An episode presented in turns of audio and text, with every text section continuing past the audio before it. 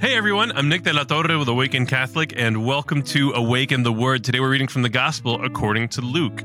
As they were listening to this, he went on to tell a parable because he was near Jerusalem and because they supposed that the kingdom of God was to appear immediately. So he said, A nobleman went to a distant country to get royal power for himself and then return. He summoned ten of his servants and gave them ten pounds and said to them, Do business with these until I come back. But the citizens of his country hated him and sent a delegation after him, saying, We do not want this man to rule over us. When he returned, having received royal power, he ordered these servants to whom he had given the money to be summoned so that he might find out what they had gained by trading. The first came forward and said, Lord, your pound has made ten more pounds. He said to him, Well done, good servant. Because you have been trustworthy in a very small thing, take charge of ten cities. Then the second came, saying, Lord, your pound has made five pounds. He said to him, And you rule over five cities. And then the other came, saying, Lord, here is your pound. I wrapped it up in a piece of cloth, for I was afraid of you, because you are a harsh man. You take what you did not deposit and reap what you did not sow. He said to him, I will judge you by your own words, you wicked servant. You knew,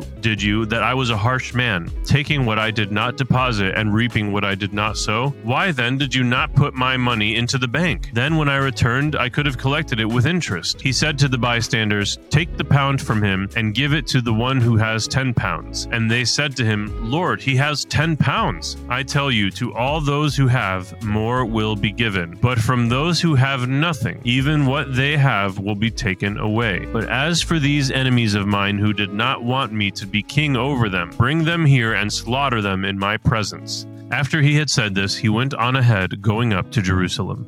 There is one line in today's parable, in today's story, that has always irked me. And I really feel like in reading it in today's Awaken the Word episode, I came to understand it differently than I ever have before. And the line is From those who have nothing, even what they have will be taken away. And in reading it today, I really came to understand this parable completely differently than I ever have. And that is that he is not talking about physical things. It's a parable for a reason, it's a metaphor, it's an analogy. What this is really about about is our souls. What this is really about is the ways in which He has blessed each of us uniquely with different gifts and talents to be used to multiply the kingdom of God, but also to enrich the world that we are in now. My invitation to you is to reflect on what are the ways in which you are using your life. The time that you have is a blessing.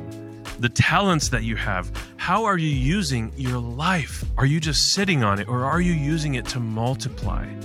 I have been Nick this has been Awaken the Word.